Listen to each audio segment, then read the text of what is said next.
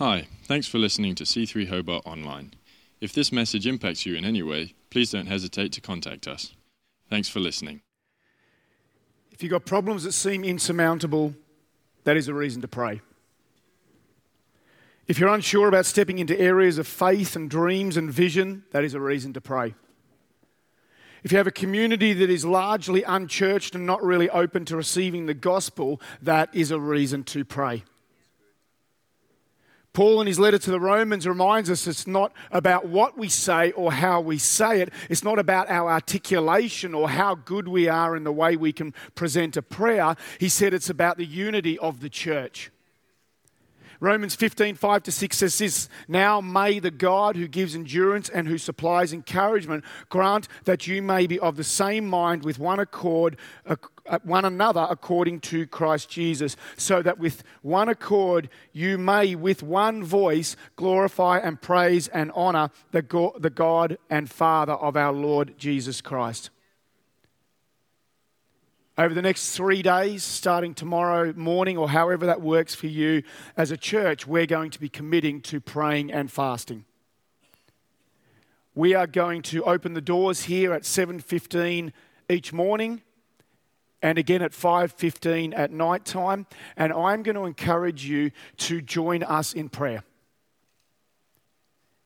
Prayer meetings are interesting because a lot of people will sort of go, "Well, that's the one I'll miss." That's okay, I'll pray at home, and that's good. I love praying at home. But there's something about that comes, as, as Paul said in his book here, when there is a unity of prayer together. And it may be that you come along and go, Well, I don't want to pray because I'm not articulate. I don't want people to hear my prayer because it kind of sounds really bad. Or, or maybe you come along and, and you go, Well, the only people who are going to pray is kind of, you know, those really spiritual, religious type people.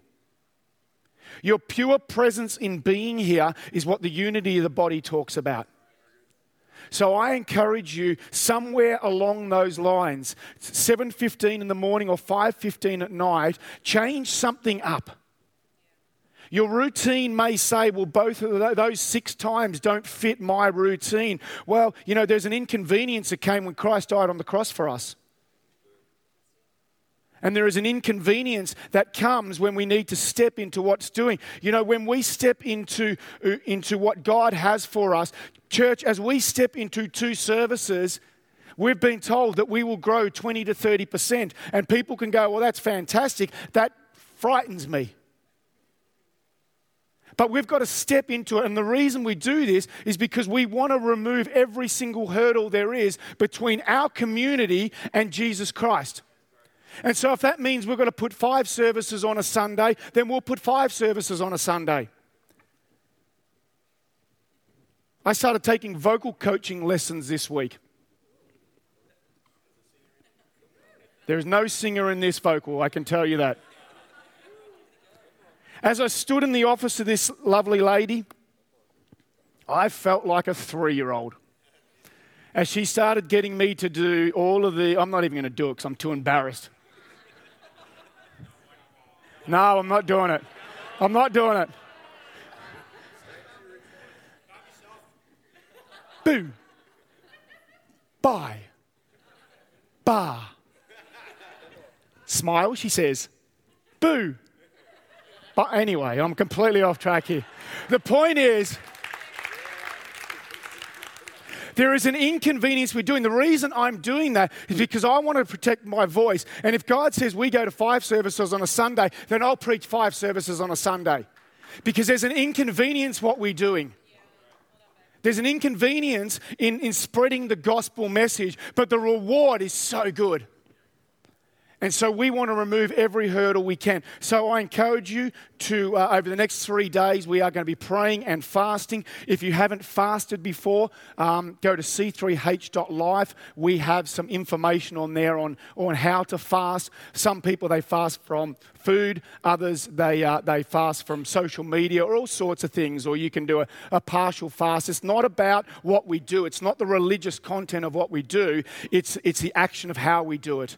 Jentezen Franklin talks about fasting. He actually wrote a 116 page book on fasting. And, and, and what it is, it's about making sure that we can direct our focus not on the food or the things that we're giving up, but we turn it straight away onto Jesus Christ. For the next few moments, I want to share a devotional that was most beautifully read to us and played by Zach and Alex. Thank you, guys. That was absolutely outstanding. Yeah. It's a devotional on Psalm chapter 8. I'm going to ask for a little grace because uh, this psalm's a little raw and a little real. And as you would have heard that, and it's, um, it's messed me up a little bit as I've been going through this.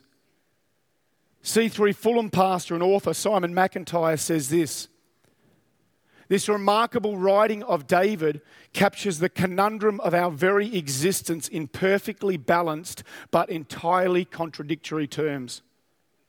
In the God's majesty framed by and displayed in the heavens and the earth would possibly suggest that we as mere humans are insignificant in comparison. Yet it is to the very contrary. Has been shared over the last few weeks. This time of the year, this January time of the year, is one where we can be both aspirational in, in what we're dreaming and believing in our resolutions of what we want to achieve, and also very reflective of where we've been. And it's often in the very same thought of, of we start going, well, well, I want to I wanna get fit or I want to start making sure that I'm doing these things or I'm going to invite people over once a week and, and have dinner with them and socialize with them. And then, it, right in the very same instance, what happens in our mind is we do this because we think to ourselves, the reason we want to do that is because we're not doing it. We become aspirational and reflective in the very same thoughts. And we try and balance the fear of, of the un, or the, the fear of the unknown versus maybe the complacency of the known. Has been shared over the last, um, sorry, in this psalm.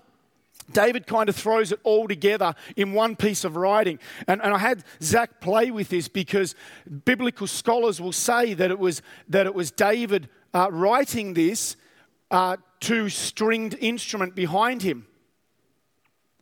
And they also believe that this psalm, although it was Psalm 8, chronologically was probably written at the very end of his life, which makes sense because it's a psalm that is truly reflective of a life that was lived.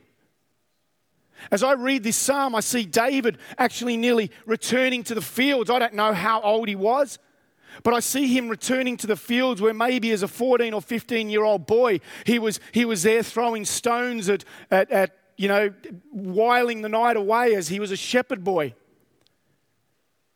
Maybe he wrote this at dusk as he looked up and he saw the stars and he saw, he saw everything above him. He saw the heavens and the majesty. And as he did this as, a, as an older man, maybe laying there, maybe he got out the picnic basket and he's laying there and he's, he's reflecting on what was and the majesty. Maybe he also reflected on the major mistakes he made throughout his life. You see, David made mistakes. We read through the scriptures, and, and David was not flawless. If you read through the scriptures, there was one perfect person and he ended up on the cross.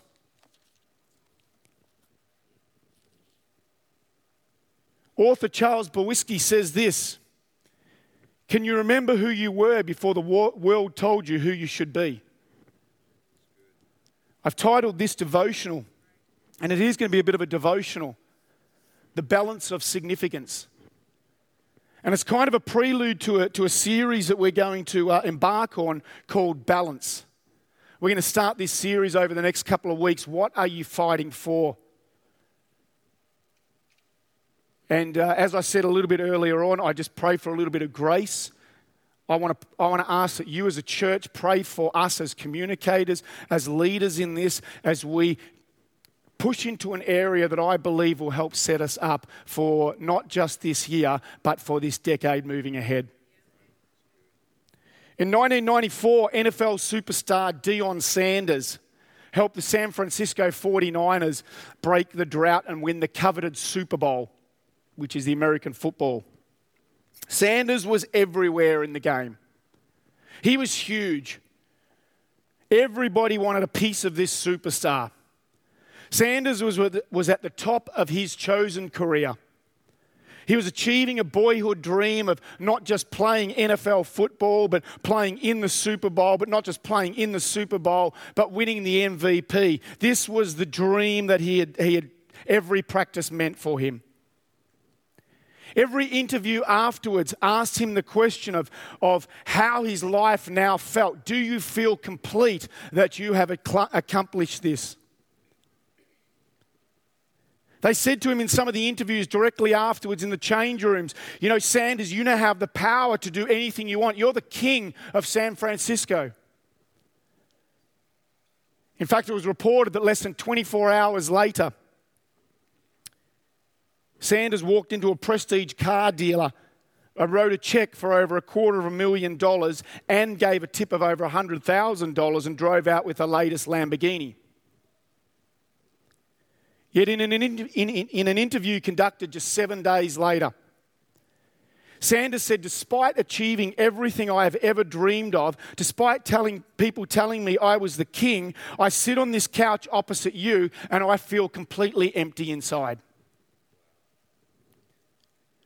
Although we may never win a sporting premiership, Sanders' interview is often played out in our very lives where we almost feel like we, we succeed but, but fail in the very same task. If you're a parent, you know exactly what I'm talking about. You kind of feel like you're kicking goals in your relationship with your children, and then in the same, very same breath, they do something dumb. Yes, kids do dumb things. And so you feel like you've taken this giant step forward in your relationship and in your parenting. And it's kind of like I'm, I'm, I'm replacing Andrew and Sarah as our parenting coordinators and, you know, doing our alpha parenting because I am the parenting king, right? And then you, you look across at your spouse and go, man, I suck at this. David starts his writing in Psalm 8 and he says, he gives honor where it's due. He declares, God, brilliant Lord, yours is the name above all names. I've shared before many, many times uh, that, that this revelation I got at, the, at midway through last year also came out of the Psalms where we need to enter his courts with thanksgiving, enter his courts with praise. Before we, I, I, a couple of months ago, it's on YouTube if you want to look at it, I did a, I did a, a methodology on prayer. And it's about entering it before we do anything, before we come to Him with our shopping list, before we come to Him praying for other people, which is a good thing. We need to adore our God. We need to say thank you to our God. And David starts his writing by giving honor. He says, Lord, your name is so great and powerful. People everywhere see your splendor. Your glorious majesty streams from the heavens, filling the earth with the fame of your name. Then he starts talking about babies. Verse 2 You have built a stronghold by the songs of babies. Strength rises up with the chorus of singing children. This kind of praise has the power to shut Satan's mouth. Childlike worship will silence the madness of those who oppose you. It's not because David was paternal, but I believe that he understood something about the innocence of children and their enthusiasm of faith. I want you to think of a seesaw.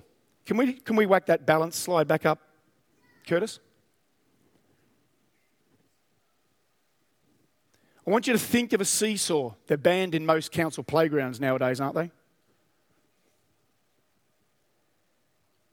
You see, kids love a seesaw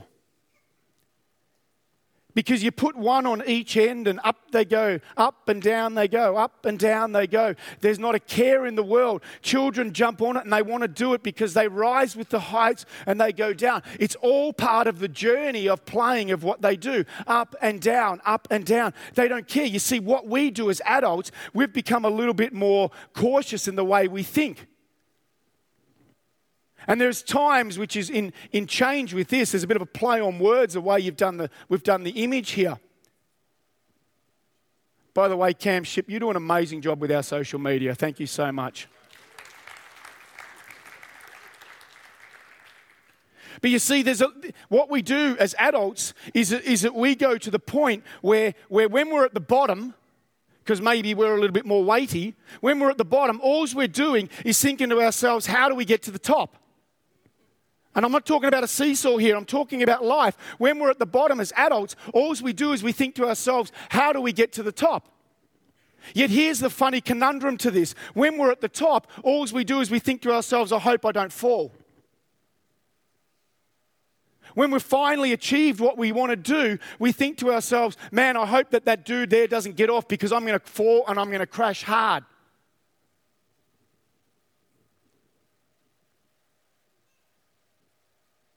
In Matthew 18, we read of a time where the disciples who had maybe got a little bit cocky. The ministry of Jesus was coming a little bit to the end. And they asked Jesus the question, they say, Who is the greatest in the kingdom of heaven?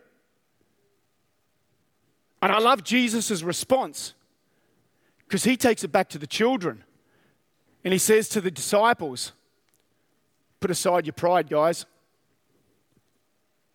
Put aside your status.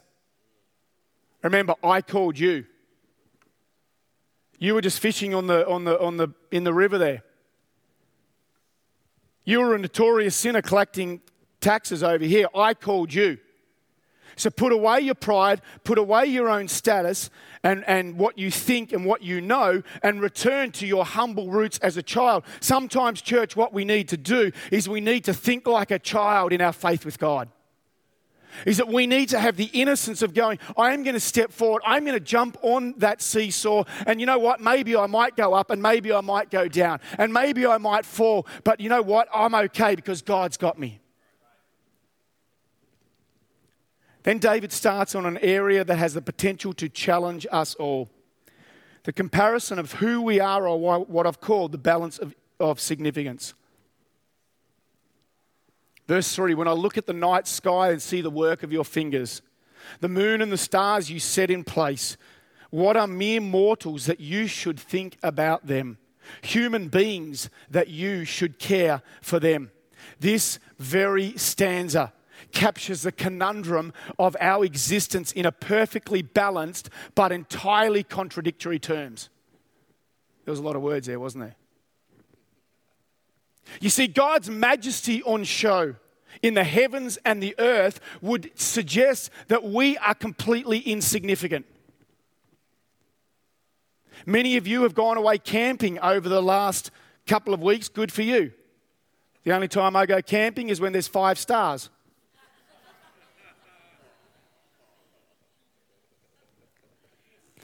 But I'm sure many of you took time to, to come out of your tents, look up, see the stars, see the beauty, see the majesty, see Cradle Mountain, see, see the magnificent state that we have, and declare God's majesty. As you rode down those mountain bike tracks, as you trailed and walked up through mountains, as you, as you walked along the beach in this summertime, Tassie is a magnificent time of year as you jumped on a motorbike and went for a ride, as, as whatever it might be, you, you could see God's majesty on show wherever you look. And it could suggest that we, as a mere human, because we think about what we've done, are completely insignificant. And that we could spend so long at the bottom of the seesaw wondering do we have any value at all? Verse 5 says this Yet, in your wisdom and by your design, you made them only a little lower than God and crowned them with glory and honor. That verse there is the pure majesty of God. In that being made a little lower than God, being crowned with glory and honor, made for dominion. We are significant. We are more than we could ever imagine. I prayed uh, long and hard about how to address this. I'll get you up, Andy, if I can. Because I believe one of the most significant challenges that we have going forward is to speak life into a society that is almost hell bent on comparing our good bits.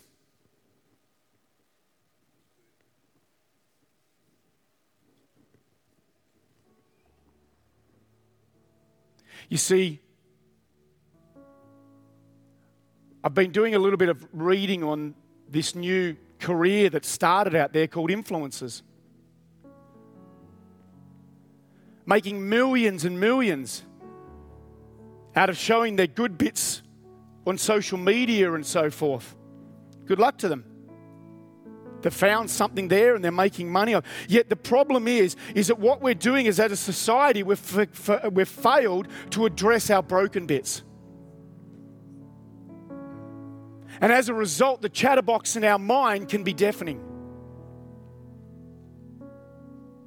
The world we see, the world you saw when you, you laid on your hammock or when you were in your under your tent or wherever it was, exists as an, as an articulation of God's glory. No matter how talented we think we are, no matter how many engineers we've got in this church, God didn't need us to create the universe. And to be honest, the, God, the world will keep spinning. And God didn't need our approval.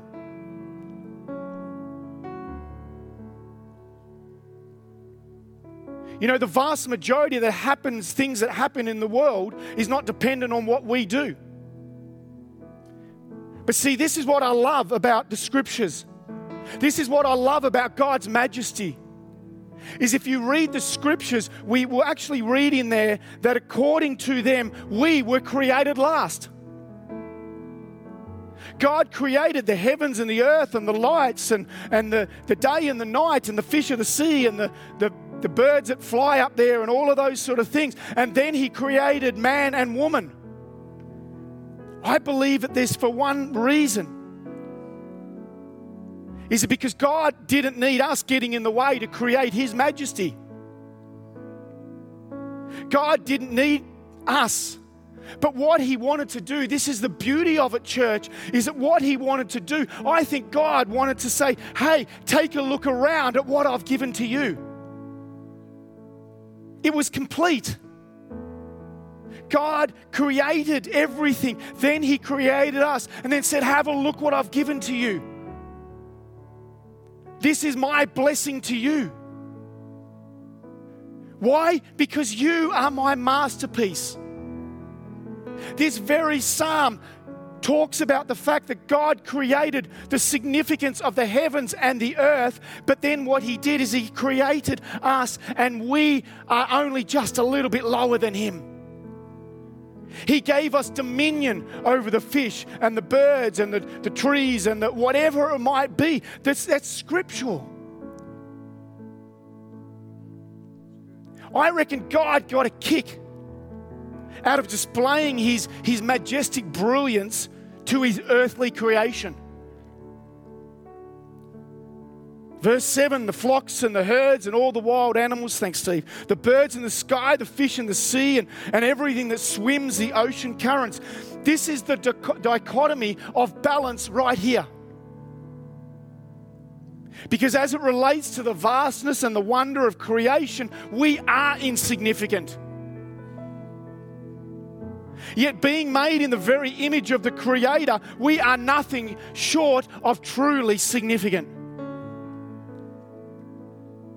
We are one of maybe, I don't know what it is, seven or eight billion people in the world. And we can struggle sitting at the bottom of the seesaw looking up saying, God, my life is so insignificant. Or we can be at the top of the seesaw and we can be thinking to ourselves, man, I got here, but man, I really hope I don't fall.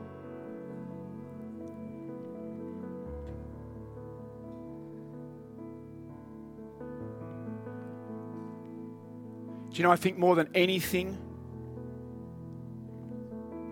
anything at all, that the devil hates when we find the balance of significance. And the reason I say that is because the spiritual battle in which we fight, and we do fight a spiritual battle, people, The devil loves nothing more than to tell you you are insignificant. The devil loves nothing more than to mess with your head and tell you that when you're at the top, don't worry, all you can do is go down. The devil loves nothing more than then when the minute you're sick is to tell you that your life's over and everything's bad. That when the minute you have an argument with your wife, that, that your whole marriage is over. The minute that, that your kids storm off to their room to be 16 year olds, they're just being 16 year olds. But see, uh, the reason I believe is this is because I believe that the devil hates nothing more than when we understand the balance of significance, is because he will work night and day to tell us we are insignificant. Yet this scripture tells us that we are significant. This scripture tells us that we are worthy. This scripture tells us that we were created to enjoy, to look out, and to love His majesty. Ephesians 2 8 to 9 says this God saved you by His grace when you believed. And you cannot take credit from this, it is a gift from God. Salvation is not a reward for the good things we have done, so none of us can boast about it. For we are God's masterpiece. He has created us anew in Christ Jesus so we can do the good things He planned for us a long time ago. See, when God planned for us there, there was sin that entered into the world. This is a simple salvation message is that God created us as His masterpiece. Sin entered the world and we were broken, yet He sent His Son to die on the cross. When Jesus died on the cross, He took our brokenness from Him, He took our sin from us, and it's up to us to receive Him in order that we can find that balance of significance. Because I will tell you now, if you can't receive Jesus into your life, you will live a life and you might be as high as you can get in the industry. You might be doing everything. You might make as much money as you can do, or you might be as low as low can do. If you do not accept Jesus into your life, there is no balance of significance in your life. It's as simple as that.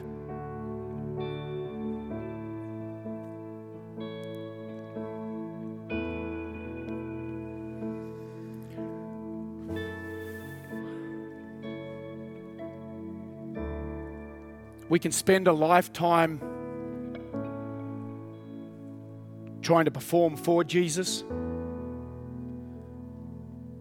or we can spend a lifetime in awe of our God.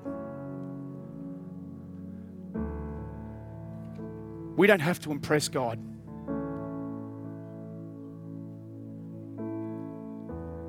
Because let me tell you that God called your name and He set you apart. He knows every hair on your head. He knows your faults. He knows that 2019 was a broken year for some. He knows the pain that you've suffered and it may be still suffering. Yet, still, God says, You are significant to me. He says, I will wipe that clean. I will put it aside. He said, But you just need to come to me.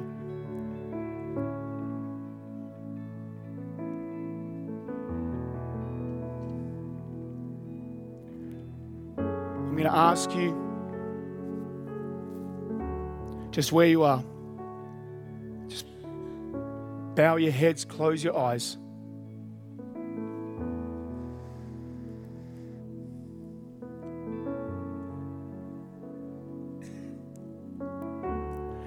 And if you've been in a situation in your life where the balance of your life is completely out of whack, that you may have accepted Christ into your life somewhere down the path. It might have been a decade ago, it might have been a long time ago, but, but the, the, the, the devil's had a field day playing with your mind. And yet today you want to say, God, I want to get it right with you. I want to get it right with you. I want to get back on track with you. I want to enjoy that, that balance of life, the seesaw going up and down. If that's you, just where you are with every head bowed and every eye closed, I would just like you to raise your hand. It's just a sign to say, Thank you. I can see that hand. I can see those hands there. Thank you. I can see those. Is there any others? Thank you. I can see that hand over there. Thank you, I can see that hand there. You may have been walking a Christian life. Thank you, I can see that hand. You may have been coming to church, but there's something is not working. There's something where you need to go, God, I need to take a stand and I need to do this. Can I ask you to raise them nice and high, guys? Nice and high. Awesome. I can see those hands there. Fantastic. Raise them up. Raise them up. If there's anyone else, thank you. I can see those hands there. Is there anybody else?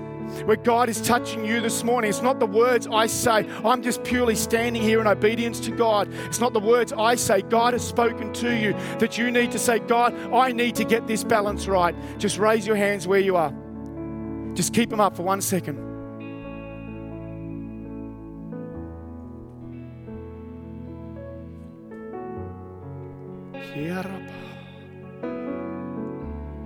Jesus, you are our waymaker. You are our miracle maker. Lord God, thank you. Heavenly Father, we thank you. You can put your hands down. Lord God, we thank you. We thank you for those who have responded today. We thank you for the words that you have shared today, Lord God. This was your message to share for this season, for this decade moving forward. Lord God, I pray for a congregation. I pray for a wider community, Lord God, that starts understanding the significance of who we are in you. Lord God, the balance of who we are in you. Lord God, I pray for our neighbors. I pray for those who are around us in our workplaces that, that, that we can see that on their life they just haven't got the balance right. Lord God, give us the words to say. Give us the opportunities to speak into their life. Give us, give us the courage to be able to step forward. Give us the faith like children to be able to speak life into them. Lord God, we give you the honor. You are the miracle maker. Lord, I believe that there has been miracles here this morning that there has been some brokenness that has gone, that there has been people, Lord God, that have been fighting things, have been fighting the chatterbox for so long, and you have just, there is a miracle happening, Lord God, right now. We thank you for that. We declare that. Hi, thanks for listening to C3 Hobart Online. We hope you've enjoyed this message. If you'd like to know more, you can find us at c3hobart.org.au.